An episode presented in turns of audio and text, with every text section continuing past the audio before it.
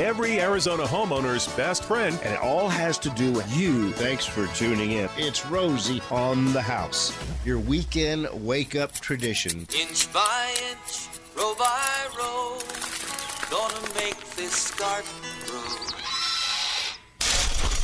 Come on around back, Arizona. It is Saturday morning, 8 o'clock, the outdoor living hour of Rosie on the House. Already into our third week in October. We've got Jay Harper with the Farm's Choice joining us in studio to talk about your landscape and garden. If you'd like to join the conversation, 1 767 4348. That's 1 Rosie for you.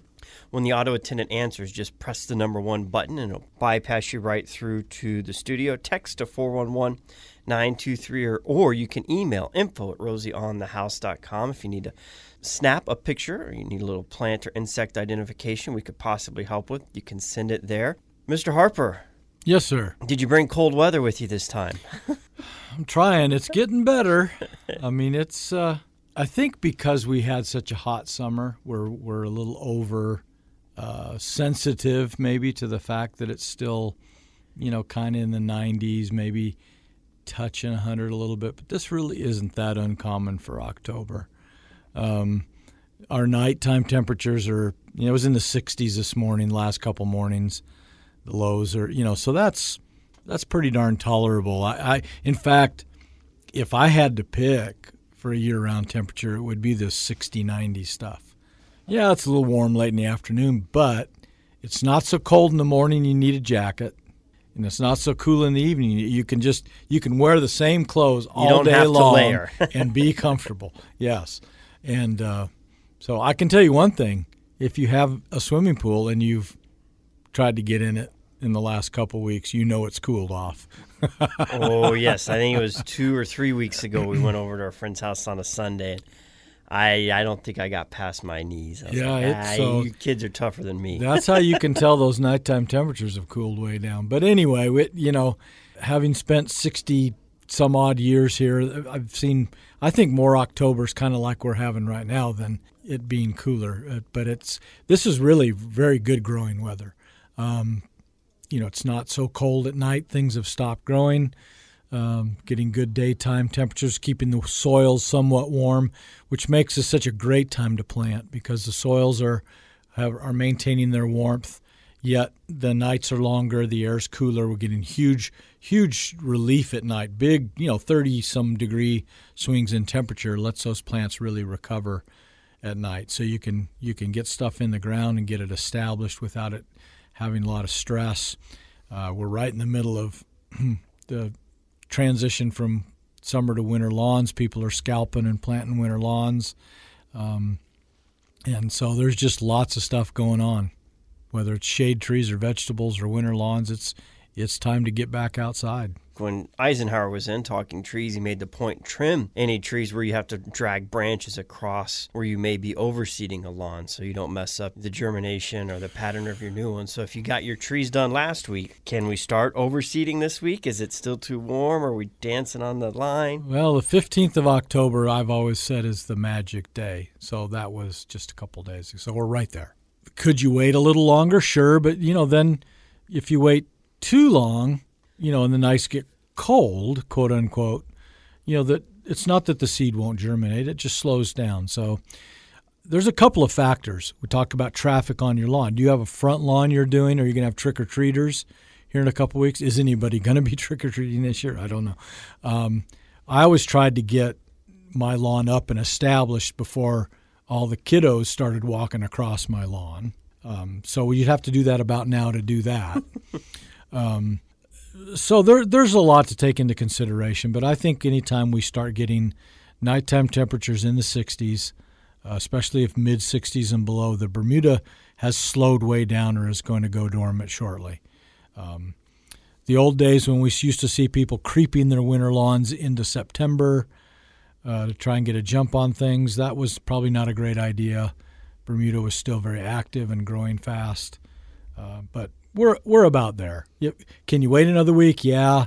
Is it okay to do it now? Yeah. I think I think it's we're safe on both counts. And to overseed for a winter lawn. If you've got the Bermuda, we've already talked about that. It's dormant. You scalp it. If it's a raw dirt, what do you? Can you just go rye seed straight onto the Bermuda, or is there a different grass if I've got a, a blank dirt canvas? We still use the same seed. We want to use a good blended perennial ryegrass seed, which will have generally three different varieties of, of ryegrass in it. Um, and they try and select those, maybe one for color, one for hardiness, uh, you know, one for rate of growth, that sort of thing. There, there's different reasonings behind the blend of seed. Uh, so it's the same seed. The, the process is a little different. So if you're overseeding an established lawn, um, you want to mow it. We used to say scalp. Scalp might even be a little more severe. The current thinking is now do as little damage to your permanent lawn that you're overseeding as possible.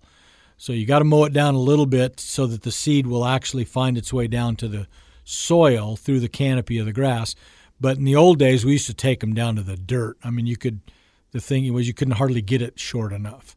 That's not really the the current thinking any longer, and we certainly don't want you to dethatch. We used to do that as well. So don't dethatch and don't scalp it too hard. Just enough to get the seed down through the canopy of the grass. If it's bare dirt, we'd want you to loosen up maybe a half an inch to an inch of soil on top. You can generally do that with a good stiff rake. Um, you might have to water the, the area a little bit before, get it softened up a little bit, but just take a good stiff rake and and you know scuff it up good. Uh, then you know, get any rocks or clods out of there, sow your seed, and then cover it lightly with a layer of some type of organic mulch or compost, something that will protect that seed, keep it moist, keep the birds from getting to too much of it, but but mainly keep it from drying out. We don't want seed just if you just threw seed on hard bare ground, kind of like this countertop, and it's just sitting there. It's harder to keep it wet enough for it to germinate. Would it germinate? Yeah, I've seen seed germinate in the beds of pickup trucks. Um, or you you take a sack out of the leftover seeds from last year, and you got a couple sprouts coming through. Absolutely, yeah. So it if it's got enough moisture, it'll germinate. Um, but uh, it's hard to do that on hard ground like that. So scuffing it up a little bit, let it so the seed can get down in a little bit, and then covering it lightly not too much, maybe just a quarter of an inch or so with a, some type of organic material. And then keep it wet, keep it moist. Probably the more frequent you can water it during the day, the better. Don't water so much at one time that you get puddles or standing water. And once it's germinated, once you see the sprouts coming up, you can cut that watering back pretty significantly.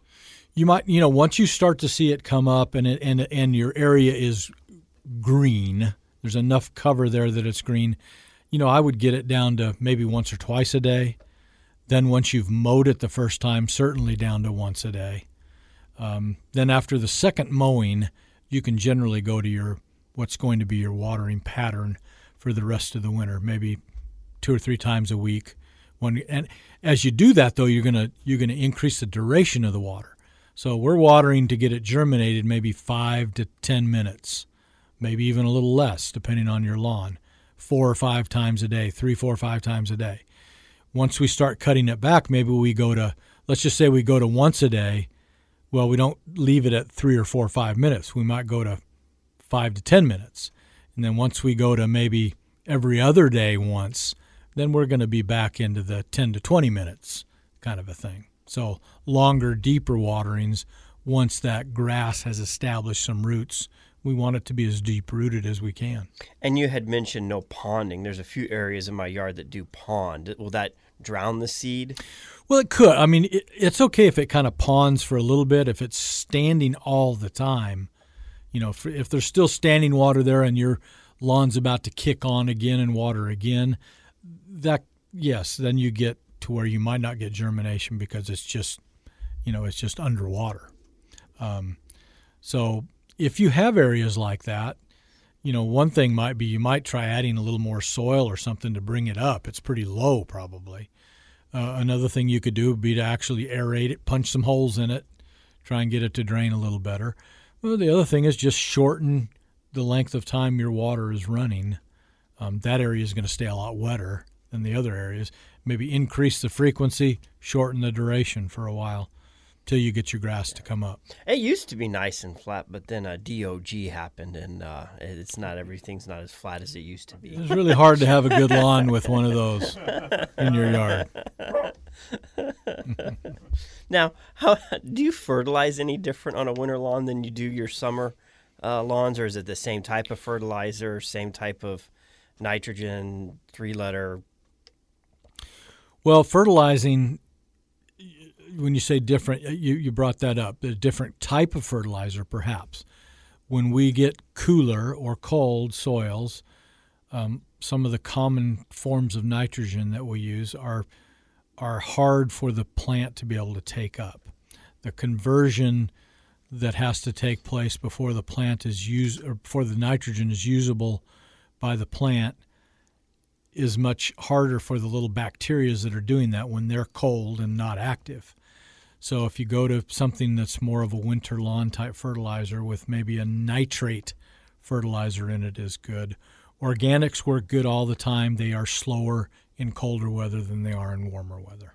And I said three number, but I meant three elements. What are the three elements like the, Nitrogen- that represent a number? like Three seven. numbers on a bag of fertilizer represent first nitrogen, second phosphorus, and lastly potash.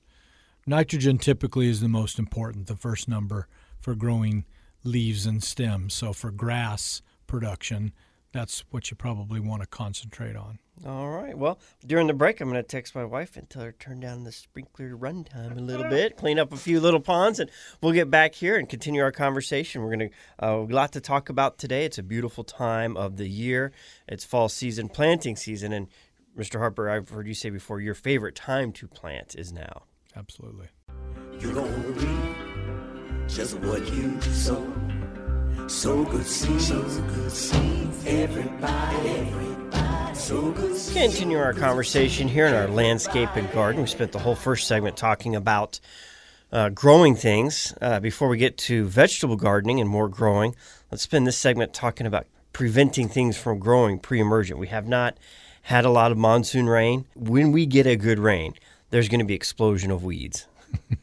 Well, there generally always is, and you know, so this is a great time of year to to do a lot of things. And one of those is when we took the break, you were going to text your wife to change the watering schedule. Make sure you're also adjusting your trees and shrub schedules. They certainly don't need as much water as they did when it was 100 when we had almost 60 days of 110 degree weather. Um, so make sure we're we're adjusting all of our watering schedules. Uh, by the way, you can get a controller and do that from your phone now. I know. But, uh, you know, I know. I've uh, I've got big plans for irrigation There upgrades. um, as it's also a good time of year though to per, to apply pre-emergent herbicides. We generally will get some moisture in the winter. Uh, The, I guess the the jury's out whether this is going to be a wetter winter or a normal winter or a drier winter, but probably we'll get a few rains anyway, and that will always lead to seasonal seed germination and and cool season weeds and grasses. So if you apply a pre-emergent now before that happens uh, to your rock areas, to your areas that are not going to be seeded for anything, or once your winter lawn is established and has been mowed a couple of times, you can apply a pre-emergent to those as well. So I always tell people kind of fall and spring, you know, maybe between the first day of fall and Halloween is a good time for one application, and again about the first day of spring, so lat- later in March is another good time. So applying pre-emergence can save you lots of time and needless effort in the garden in the spring when you'd rather be doing other things. And if I ended up pre-emerging, anticipating I was going to get that we were going to have some kind of monsoon rain, is that pre-emergent still good, or have to reapply now? Probably not. If it did not get watered in um, and get activated, it, it probably just solubilized with the heat. And and if you applied it before the monsoon, you'd almost need to be doing another application here pretty quickly anyway. You know, three to four months is is probably about all we can expect for effectiveness. So, w- for a couple of reasons, you'd want to do it again, but you do have to water in most pre-emergent herbicides. So, a time it right before a rain, or you have to go out and manually apply water to get it activated into the soil. We have been on a real weed uh, crusade at the Whitman plantation. We got completely overrun, uh, and without the rodeo season from basically March until now, we've had uh, a lot of extra weekends at home. We've just gone on an absolute battle. I mean, I went, I've gone from as old school as a sickle to as modern as Roundup. I mean, I and everything in between. You've declared Goats, war. All right. the hula hoe. Yeah. Um, we've got a, a nice uh, 30 gallon tank that's on a trailer you tow behind a quad now, and it comes with a 25 foot wand, and you mix your pre emergent or your weed killer in Oh, there. nice. Just walk around Yeah. in first gear with one hand on the gas and the other one on the wand. And I tell you what, that has made a huge difference. And just, I mean, every weekend I'll, I'll make a mixture because I'll find something, and even if it's just little tiny, tiny, you know, pin dot heads I see starting to come up, and just you know, keeping that clean, it makes such a big difference. Well, and all weeds and grasses are much easier to, to control, whether it's with a hula hoe or with a spray when they're young and, and tender and fast growing and haven't established big, strong roots. So whether you're whether you're scuffling them off with a hula hoe or you're spraying them or you're pulling them, the the younger they are and the smaller they are, the better they are. Plus, then you don't have a lot of big dead material that Which- you've got to deal with afterwards once you've either pulled it, scuffled it off, or or killed it that you've got to deal with then. and being able to use so much more of the property because you were always worried about what might be in that laying in that pile of weeds just waiting for you know something to come by oh. snakes or you know, Oh. Predators out there. I suppose that's the- depending on where you live, that could be an issue. so it's it's been an all-out war and i know that there's a lot of net bad press about uh, you know roundup and the lawsuits and everything but i mean when you're looking at the dilution ratio of water and how little you put on a little tiny plant it's like yo a micro speck is is falling on there you know it, Well, number one, Roundup has to be applied to viable growing tissue to be effective. You don't spray it on the ground; it doesn't do any good. So that's a waste of time, energy, and product. Number two, use common sense when you spray. Wear the appropriate clothing. Don't do it on a windy day. Um, and and you know follow directions and mix, mixing instructions and and put it on properly. Um, it's just like anything. If it's abused or used improperly, you know, then we could suffer consequences later on. Well i got tired of being abused by ragweed and so that has been a huge I asset even even the goats wouldn't eat the ragweed i'm like all right we've got to get You know it's bad. game If, go- here if goats won't eat it, you know it's bad. So we've got uh, we can overseed right now. We can uh, get ready for pre-emergent, but if you don't water it in, just have it ready ahead and be ready to apply it during the next uh, the next time we do get some rain. We're going to talk go back to planting. It is fall vegetable gardening here at Rosie on the house. Let's plant a garden out in the yard. Let's work together and it won't be that hard. Everybody. Continuing through all the areas of our outdoor living space, we're going to move into the gardens now. We've got a great planting season, a great variety of vegetables that can go in the ground. Uh, are you still planting your own garden, or kind of let that go uh, go by the wayside? Oh no, I still, uh, I, I've, you know, there's just two of us, so I've I've gone to more containers and raised bed stuff. Um, but yep, still doing it. Now's the time to, you know, to start planting all those things that that we eat the roots of, the stems of, the leaves of. Um, so there's a lot of different stuff you can plant right now, and it's a long season, which is kind of neat. You know, you can do things in stages um, especially if there's only two of you, you know, where you can plant, you know, a little batch of spinach and maybe some spring mix or some kind of lettuce and maybe some onions and do, and then kind of repeat that in a few weeks. So you've got some stuff coming on, you know, uh, periodically through the season instead of having it all ready at one time.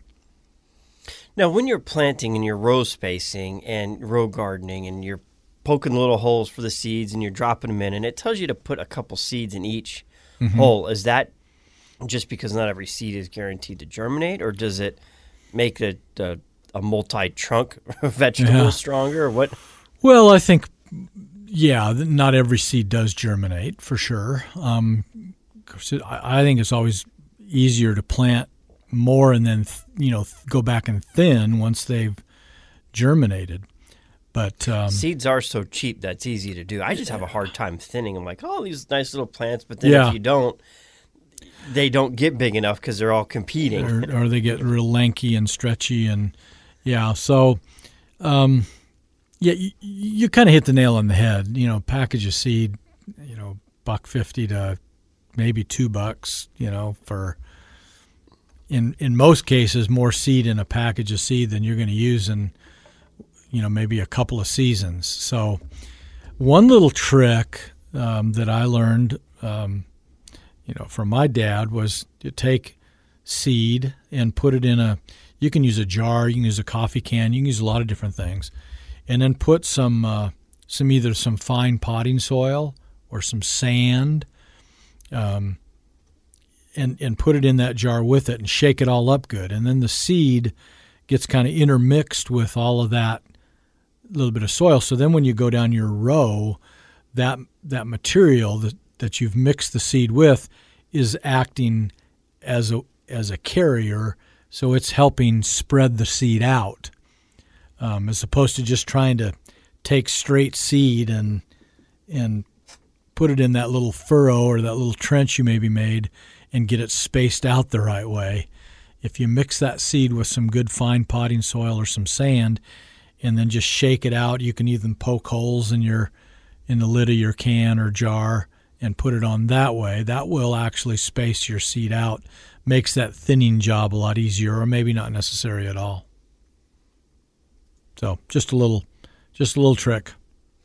And there's, I'm trying to think of the exact name. of a gardener that ran a nursery in Tucson, I knew a while back, said something. He had a, a special term for it, where it was uh, partner planting, where if you plant this, Companion planting. com- it, maybe that's it. okay. Talk through that theory.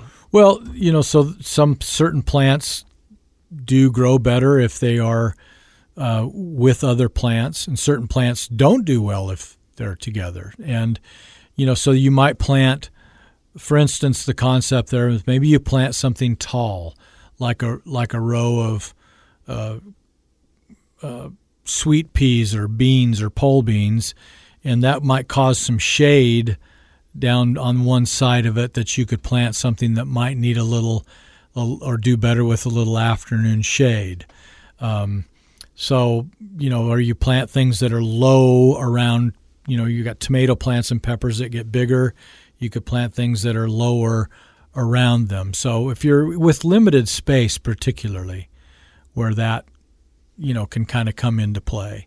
Um, also, planting things that might help um, attract pollinators with your garden. So th- you know, planting some flowering things in with with your uh, vegetables might draw some bees and pollinators to the garden that will then get in there and help things pollinate.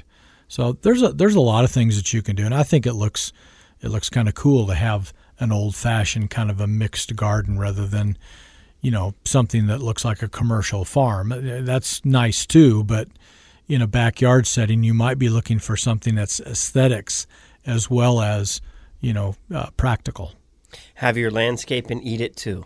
Absolutely, absolutely. And container gardens have come. It seems like we hardly ever talk about somebody calling trying to do a row garden anymore. Uh, I, I can't remember the last caller we took on setting up a row garden. It's always been you know, pots. Well, you know it it you know size of our of our new subdivision lots and the way we live is is different. Um, people don't have the space; they don't have the time to do that as well, and and and so it's maybe not as practical to do it that way anymore. So container gardening's a you know great, especially if you live in. but Today you see all these high-rise living situations and balconies and patios. Doesn't mean you can't grow vegetables. Almost anything you can grow in the ground, you can grow in a container um, if you have the right location and the right size container to grow it in.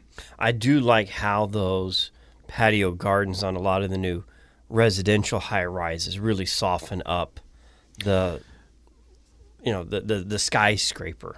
they've done a great job with some of them with even hanging gardens and ground covers hanging out and hanging down over the edge of the balconies and yeah they're they're pretty cool pretty neat I can't remember where I was, but I went by an intersection I hadn't been through in, you know, five or six years, and I don't even remember what was there anymore. But just this huge, massive, uh, you know, residential apartment with that type of look, and I thought, you know, that, that that that does a really good job of mirroring the the the urban city, and and you know, not feeling like, or at least to me, like you're in the middle of a downtown.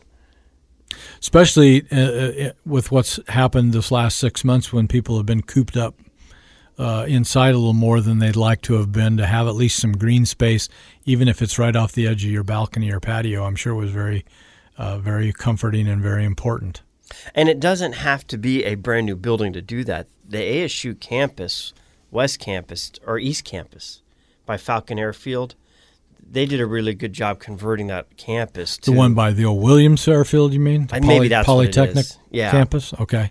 they did a really nice job converting that old campus airfield to that that style of I, I don't know what you call that type of le- landscape architecture infused with housing. And there's Don Ryden's probably Yeah. screaming at his radio right now. Well, you know, they did they did they've been very creative with using certain materials too. They used old recycled concrete to make walkways out of broken concrete pieces and you know the gabion walls, the rock the walls inside the the uh, wire frames. They use that kind of that kind of Frank Lloyd Wright Taliesin earthy ergonomic looking uh, uh, architecture and landscape features is uh, I think very pleasing to the to the eye.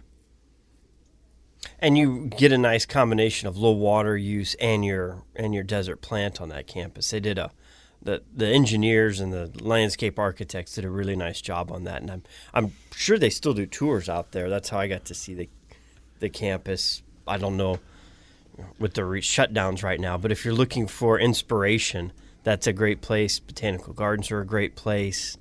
Um, you know that the water treatment plant on Scottsdale at Scottsdale's uh, McDonald facility. and, and Hayden. Mhm. That's a that's another Yep. really nice place to go see this type of of landscape design. right, and and the use of you know structures and different types of structures to create shade and and uh, and and uh, not be obtrusive. It, it, they did a nice job, but yeah, I think there's just more and more thought going into the way we design things now, as far as living space and green space combined. That you know, we need that. You you look at, you know, I saw watching a program the other day with you know New York City and just Central Park. You know, I mean, the fact that they thought enough to reserve that space so people had a place to go. That's how por- important um, having some green open space is somewhere, even if even if it's not off your balcony, you can walk a short distance or it's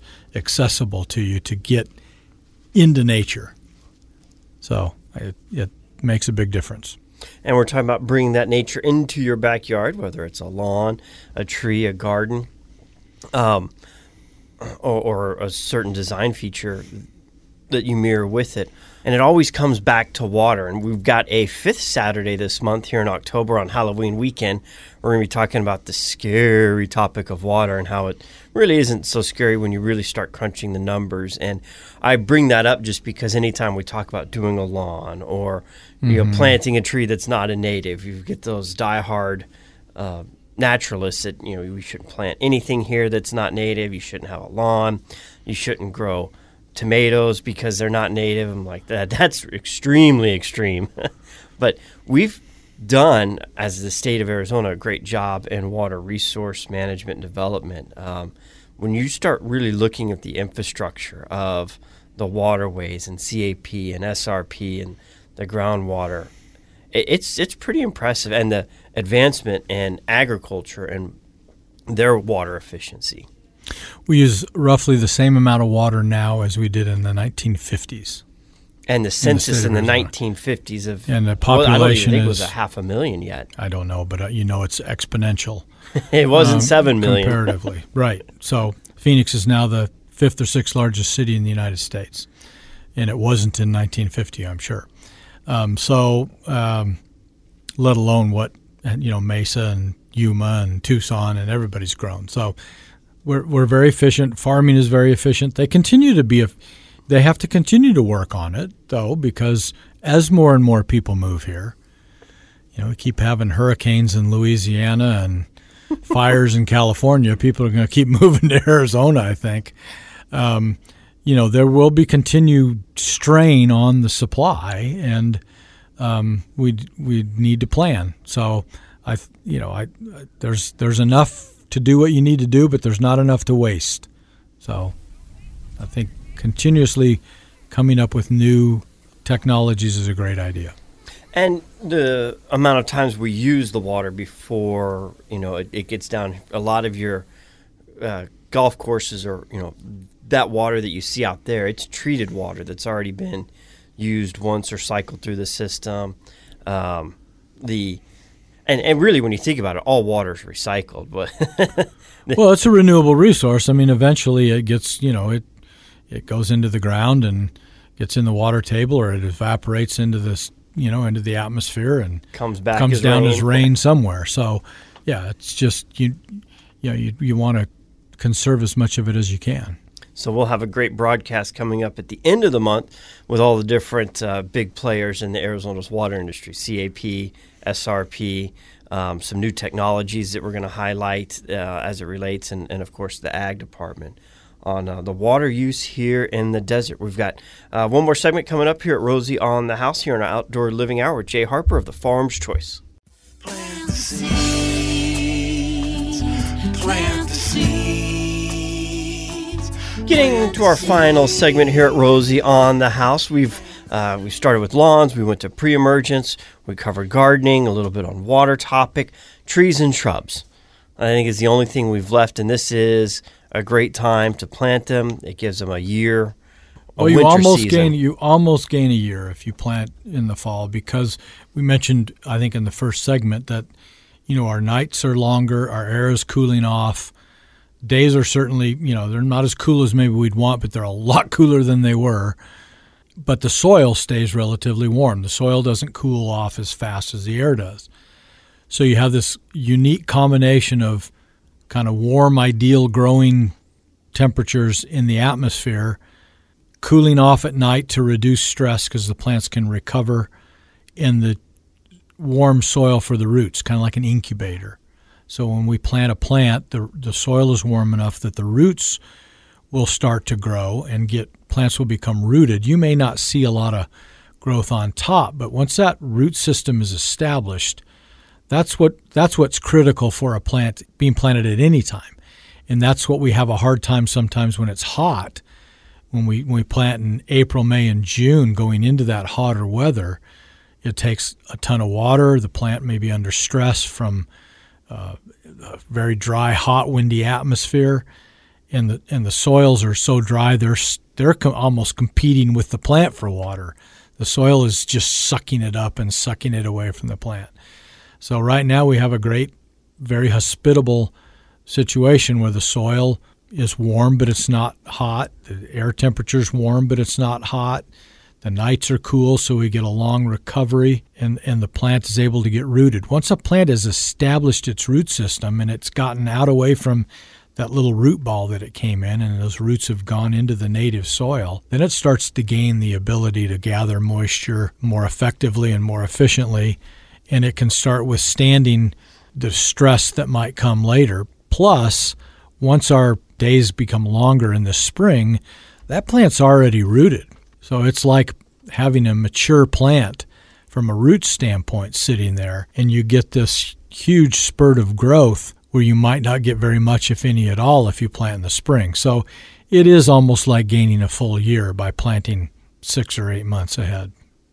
So plant now, plant often, plant a lot. Plant now, the, o- the only thing we got to watch as we get later into the fall and actually into the winter is, is you know maybe planting things that are cold sensitive that that might be damaged if we did get a cold snap. So things like hibiscus, um, you know, really highly tropical things, we might want to be careful of. But as far as anything else, yeah, it's you know we say vote early and vote often, we probably shouldn't joke about that this year.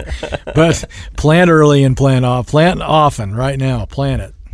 Don't just stand there, plant something. We had a call last week, who, and Sarah Maitland was in with uh, Eisenhower, and the question was posed: Should I do a ficus or a red push pistache? I mean, it was unanimous around. All three said the red push over the ficus, and we talked about how in 20 might have even been 08 when we had the last hard freeze 07 Well, like 13, I think. was it 13 Yeah. I, I always go back to 7 or 8 because my well casing actually cracked that we had year. about uh, we had about every two or three years there for a number of years.